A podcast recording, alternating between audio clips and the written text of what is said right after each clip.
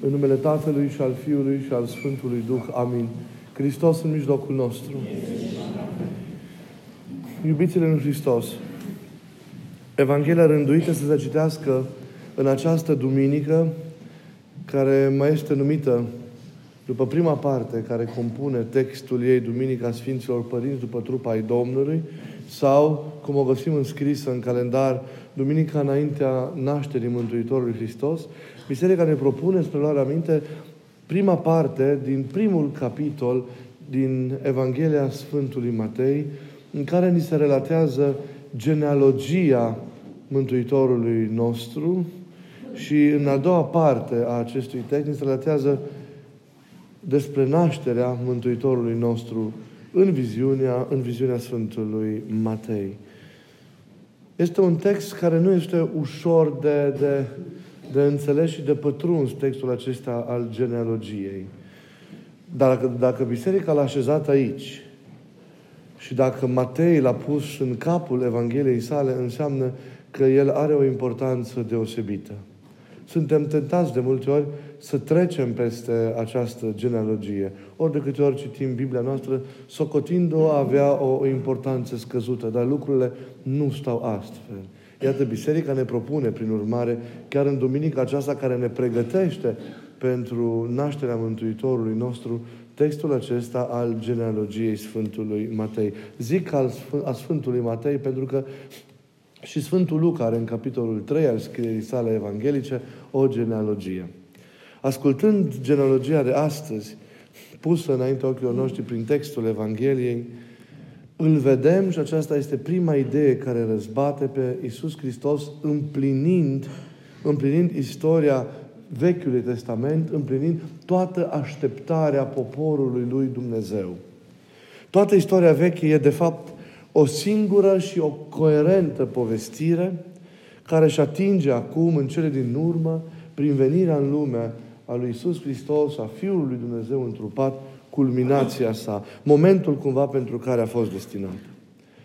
Spre Isus, spre lucrările sale, noi știm foarte bine că trimit toate scripturile vechi, toate scripturile lui Israel, care, asemenea unor multe pâraie, se adună într-un fluviu măreț care este persoana Dumnezeului om.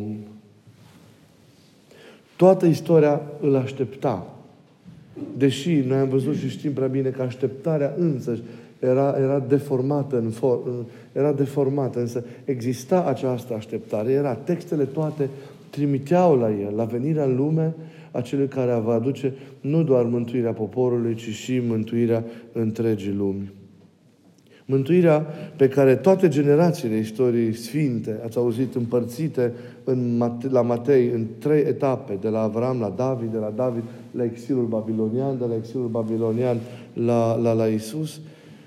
Deci toate generațiile istoriei sfinte așteptau această realitate. Această realitate care, iată, devine palpabilă, devine concretă odată cu nașterea Domnului nostru. Trecând prin toate aceste generații, făgăduința aceasta a, a mântuirii ajunge la împlinire în persoana lui Isus. Avram și David sunt nume pe care ați auzit că în mod special Evanghelistul Matei le evidențiază. Avram este părintele poporului ales. Avram este cel, care, cel cu care începe istoria sfântă.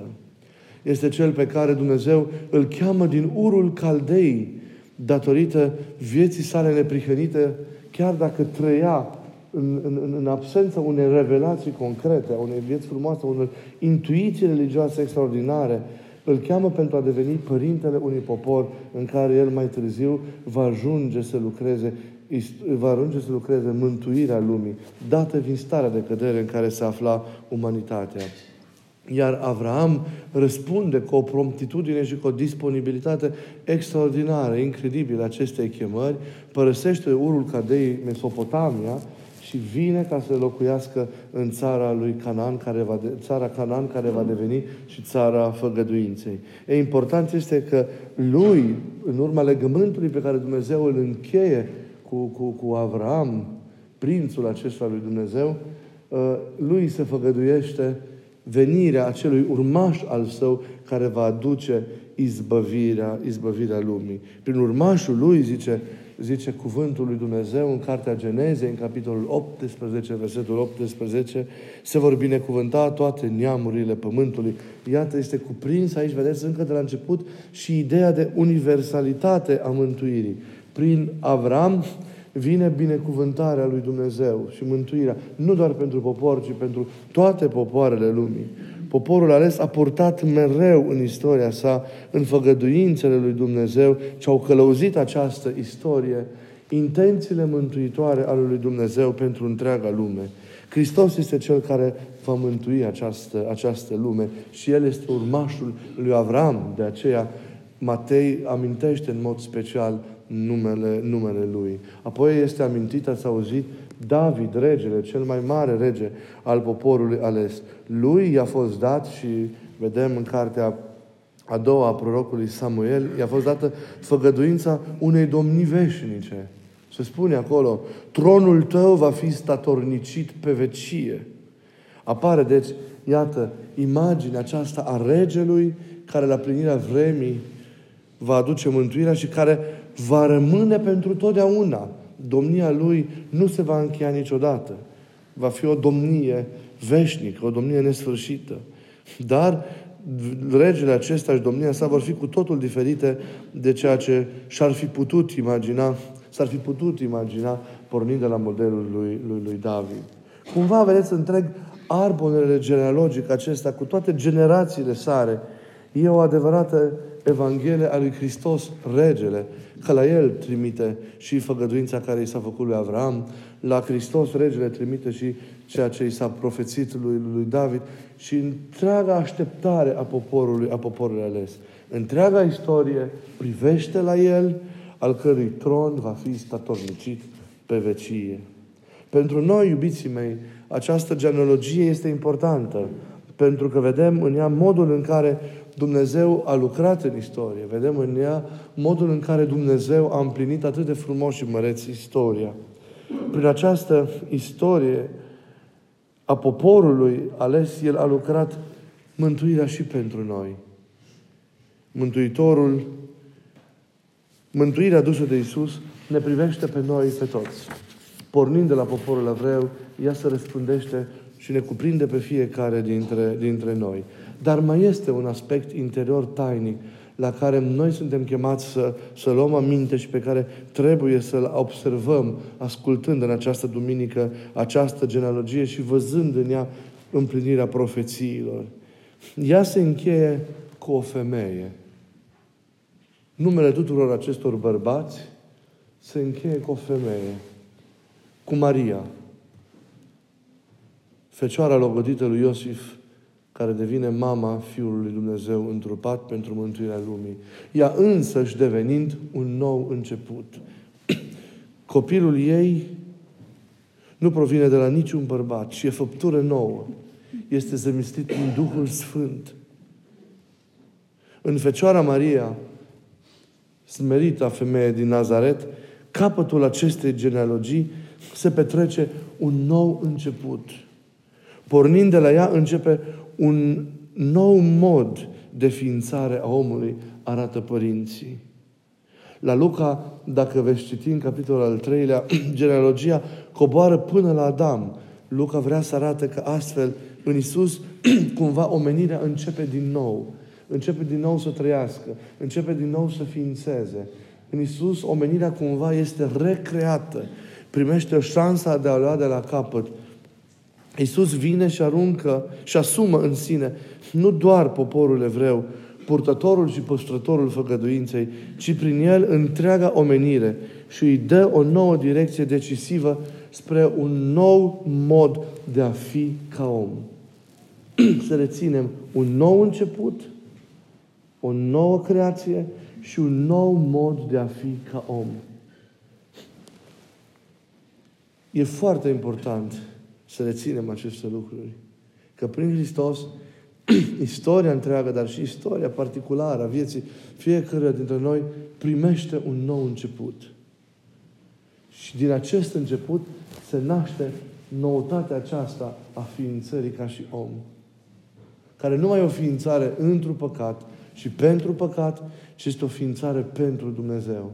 Omul născut din nou prin unirea în credință cu Hristos, fiind un om care, care e în har, fiind un om care redevine Fiul al lui Dumnezeu. Au zis ce frumos zice Ioan Evanghelistul în capitolul 1 al Evangheliei sale, în versetele 12 și 13, în cadrul acelui prolog. Și zice așa, celor care l-au primit, le-a dat putere să devină fia lui Dumnezeu. Le-a dat puterea aceasta tuturor celor care cred în numele Lui și care nu sunt, prin urmare, din sânge și care nu din voință trupească, nici din voință bărbătească, ci din Dumnezeu s-au născut. Iată, cei care cred în El, cel care, celor care îl primesc sau se unesc, se întâlnesc și se unesc în credință cu Hristos, li se dă acest mare dar de a se naște din Dumnezeu. Cine crede în Isus, intră prin credință în originea personală a lui Isus. Și aceasta este realitatea extraordinară pe care ne-o scoate, ne-o pune înainte cartea aceasta a genealogiei. Ea ne arată originea lui Isus. Nu doar modul în care a pornit istoria. Dar noi intrăm în această origine a lui Isus, care nu este din lumea aceasta, pentru că la Maria nu mai există bărbat, ci este Dumnezeu. Originea lui, cea din tâi, e aceea că se naște din veșnicie din Tatăl. Și dacă noi, cum zice Ioan, ne întâlnim și ne unim în credință cu Hristos, El asumându-ne din sine, ne introduce în propria sa origine. Face ca originea sa să devină și propria noastră origine a celor care, datorită păcatului și căderii, eram născuți din păcat și din poftă trupească și trăiam în păcat și în poftă trupească. Ni se dă astfel o nouă origine. Am reprimit, cu alte cuvinte, ceea ce am pierdut dintr-un început prin păcătuire, și anume demnitatea de fi al lui Dumnezeu. Am redobândit în fierea și doar unindu-ne cu Hristos, actualizăm acest dar și trăim acest dar în noi. Trăim ca fi al lui Dumnezeu, care își au origini, care își au rădăcinile ființei lor, ziceam de multe ori, adânc înfipte în pământul inimii Părintelui Ceresc. Suntem fii din nou ai Tatălui Ceresc, avem această demnitate și noblețe de a-L numi pe El Tată și l avem pe Hristos frate al nostru. Și aceasta este extraordinarul dar pe care ne-l face venirea în lume și lucrarea mântuitoare a lui Hristos. De care, iată, acum, în prag de naștere, suntem conștienți mai mult ca oricând. Că prin nașterea Lui, prin ceea ce a făcut El, și noi am dobândit originea Lui, am intrat în originea Lui. Ne naștem și noi din Tatăl. Nu din ființă ca și El, ci prin har, cum subliniază mereu părinții, părinții bisericii. Cine crede de cine Iisus, intră în această origine și devine Fiul lui Dumnezeu și frate cu adevărat al Său. Și aceasta este, iubiții mei, adevărata noastră identitate. Adevăratul nostru titlu de noblețe că suntem fii ai lui Dumnezeu. Nu suntem iată ai nimănui. Nu suntem bătuți de vânturile istoriei și de vânturile acestei lumi. Nu suntem abandonați într-o lume care și ea se pierde pe ea însăși, ci noi știm cui aparținem. Noi știm ai cui suntem. Noi știm ce trăim. Noi știm înspre ce ne îndreptăm. Spre El, spre Părintele, pentru că suntem fiii Lui, Trăim în Hristos pentru că e fratele nostru. Alergăm prin modul în care trăim viața noastră spre împărăția lui Dumnezeu, care este și casa și căminul nostru veșnic.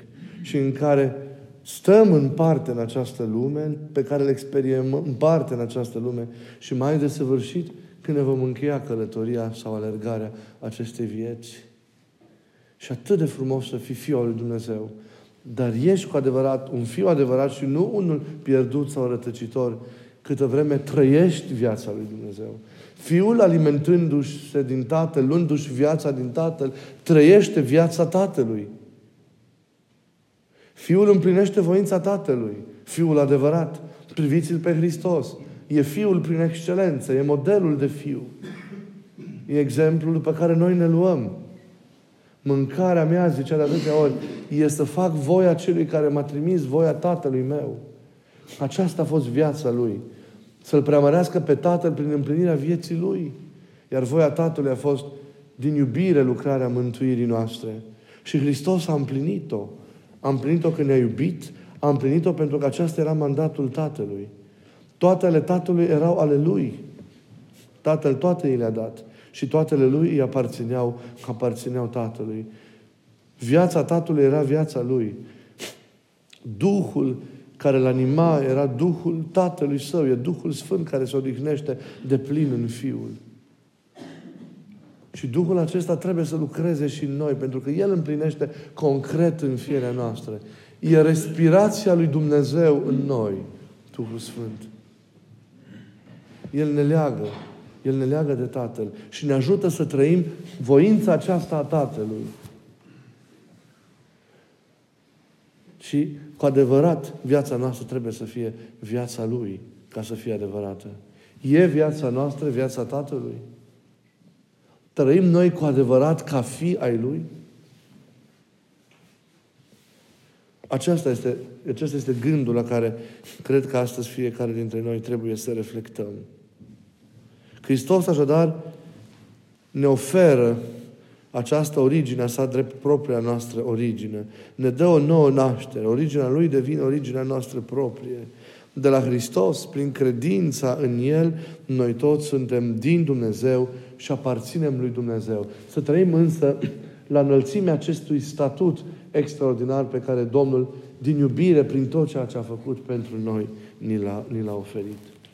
Apoi, Evanghelistul Matei ne îndeamnă să contemplăm nașterea.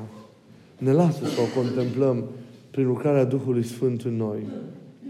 Ne pune înainte ieslea în care se odihnește pruncul cel făcut om pentru viața și mântuirea noastră. Pruncul culcat în iesle. Umilința aceasta, iată, a nașterii, care este semnul noului legământ. Smerenia, discreția. Fiul lui Dumnezeu vine în umilință. Vine în smerenie. Pentru că acesta este felul de a fi al lui Dumnezeu. În spatele acestei scene smerite, a, care, a căror martori sunt Maria și Iosif și apoi cei care vin să se închine, se află însă ascunsă taina nesfârșitei iubiri a lui Dumnezeu. Iubirea aceea dumnezească, fără de capăt, oceanul acesta, nesfârșit al iubirii lui Dumnezeu. Dumnezeu ni s-a făcut aproapele. A coborât la noi, s-a făcut ca unul dintre noi ca să ne mântuiască. Dumnezeu nu e o idee, nu e un concept, nu e o filozofie, nu e o energie care ar fi peste toate. Dumnezeu nu este o realitate atât de transcendentală încât rămâne pe veșnicie distantă de noi și de realitatea noastră. Nu, Dumnezeu este un Dumnezeu personal, un Dumnezeu trăinim, e un Tatăl, e un Fiu, e Duhul Sfânt. E Dumnezeul persoană care îi pasă de noi.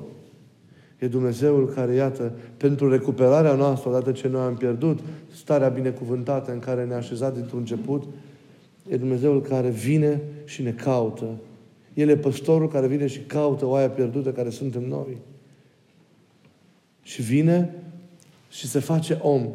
Vine împărtășind condiția noastră îmbrăcând carnea noastră, intrând în istoria noastră, făcându-se, cum zic părinții, întru toate asemenea nouă, afară însă de, de păcat. Și aceasta este realitatea incredibilă, că Dumnezeu e cu noi, dar la, la modul concret, palpabil, real. Dumnezeu e cu noi, aceasta este și numele, ne arată Evanghelia lui Dumnezeu întrupat, Dumnezeu Emanuel. Dumnezeu e cu noi, e aici, e între noi, e cu noi. E în carne și oase. Poate fi atins, poate fi îmbrățișat, poate fi sărutat, poate fi primit în viață și în inimă. Și unirea cu El este cel care aduce și concretizează pentru noi cei de astăzi mântuirea. Ea devine o realitate câte vreme ne unim în credință cu Domnul nostru și îl primim înăuntru nostru. El a biruit distanța dintre noi, cei creați, creatori. A biruit distanța dintre timp și veșnicie. A biruit tot ceea ce ne separa de El. Le-a biruit pe toate numai ca să vină între noi. Numai ca să fie cu noi. Numai ca să ne mântuiască. Numai ca să ne ridice. Numai ca să ne redea din nou împărăția nesfârșitei sale, sale iubiri. S-a făcut om. Ce frumos zice Evanghelistul Ioan. Cuvântul s-a făcut trup și s-a sărășluit sau și a locuit între noi. S-a făcut trup și a desfințat tot ceea ce ne separa de El. A dărâmat toate zidurile care erau între noi și El. Marele teolog bizantin, Sfântul Nicolae Cabasila, într-una din scrierile sale, spune că între noi, oamenii, și Dumnezeu se ridicau înainte de întruparea lui Hristos trei ziduri mari care învârtoșate și create în urma căderii și învârtoșate ne separau de Dumnezeu și ne-o puteau face veșnic. Hristos le-a dărâmat pe toate trei.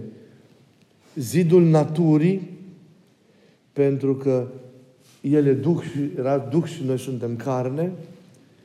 Zidul păcatului și zidul morții. Cele trei ziduri care ne separau pe noi de Dumnezeu. Primul a fost dărâmat zidul naturii prin întrupare. Că cel care era Duh se face trup.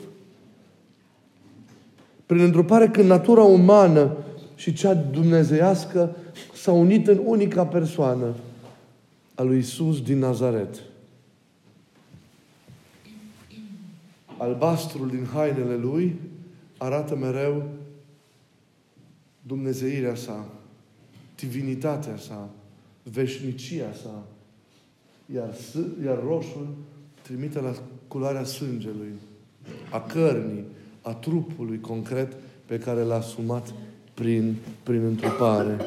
A dărâmat apoi a dărâmat apoi zidul păcatului. Când a făcut-o? Când a murit pentru noi. Prin crucea sa a dărâmat zidul păcatului. Pentru că păcatul era, după, dacă natura a fost desfințată, distanța asta de natură, a rămas, zidul, a rămas păcatul care ne separa de Dumnezeu și care împedica comunicarea cu El și veșnicia noastră.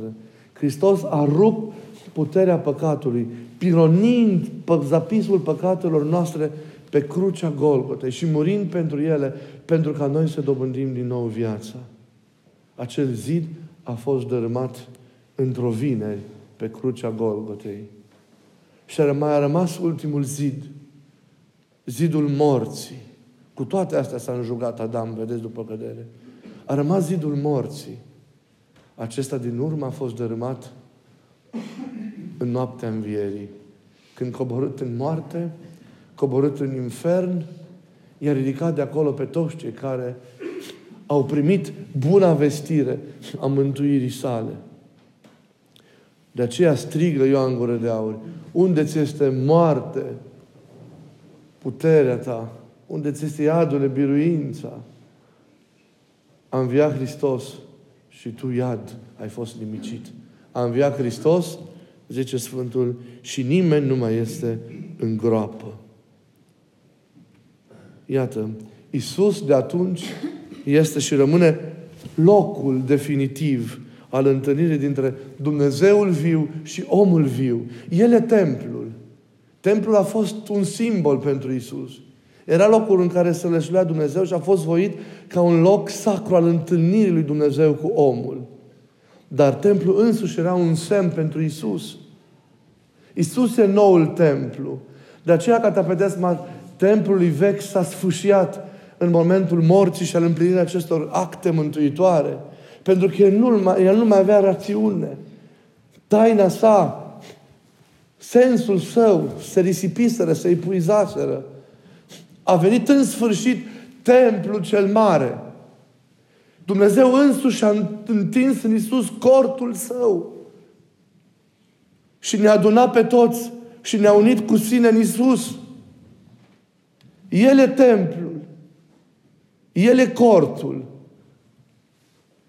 Doar în El și doar în El omul poate cunoaște pe Tatăl. Nu există altă cale către Tatăl decât Isus. În El ne întâlnim cu El, în El ne întâlnim unii cu alții și trăim dumnezeiasca unitate. Și iată, El a venit și a locuit între noi. A venit și și-a întins cortul între noi și ne-a adunat în sine. Le zice ucenicilor săi înainte de patima sa, dar ei n-au înțeles atunci, au înțeles-o după. Când, voi, când mă voi înălța, și sensul este pe cruce, nu la cer, când mă voi înălța, pe toți îi voi trage la mine. Pe toți îi voi uni, pe toți îi voi aduna în mine. Și corpul acesta, templul cel nou, trupul dumnezeiesc al lui Isus, extins în umanitate, este acum biserica. în ea ne întâlnim cu Dumnezeu. În ea ne unim cu Dumnezeul în trăime și ne unim în iubire unii cu ceilalți.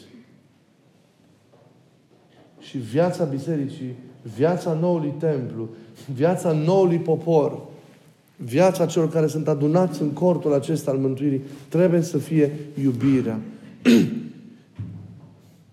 iubirea trăimii care prin Hristos devine realitatea și viața noastră. Și despre iubire ne vorbește venirea Fiului lui Dumnezeu în lume.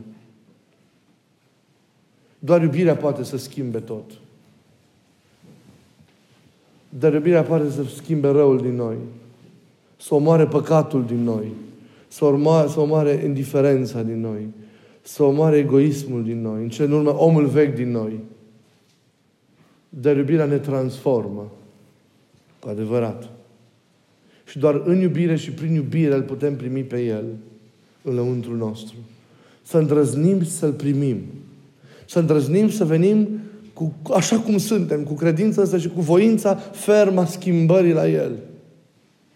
Și să-L primim în casa dinăuntru nostru. Sper mai încălzită ca altă dată. Sper mai plină de lumină ca altă dată. mai plină de bucurie ca altă dată și să-L facem comesianul nostru, casnicul ființei noastre.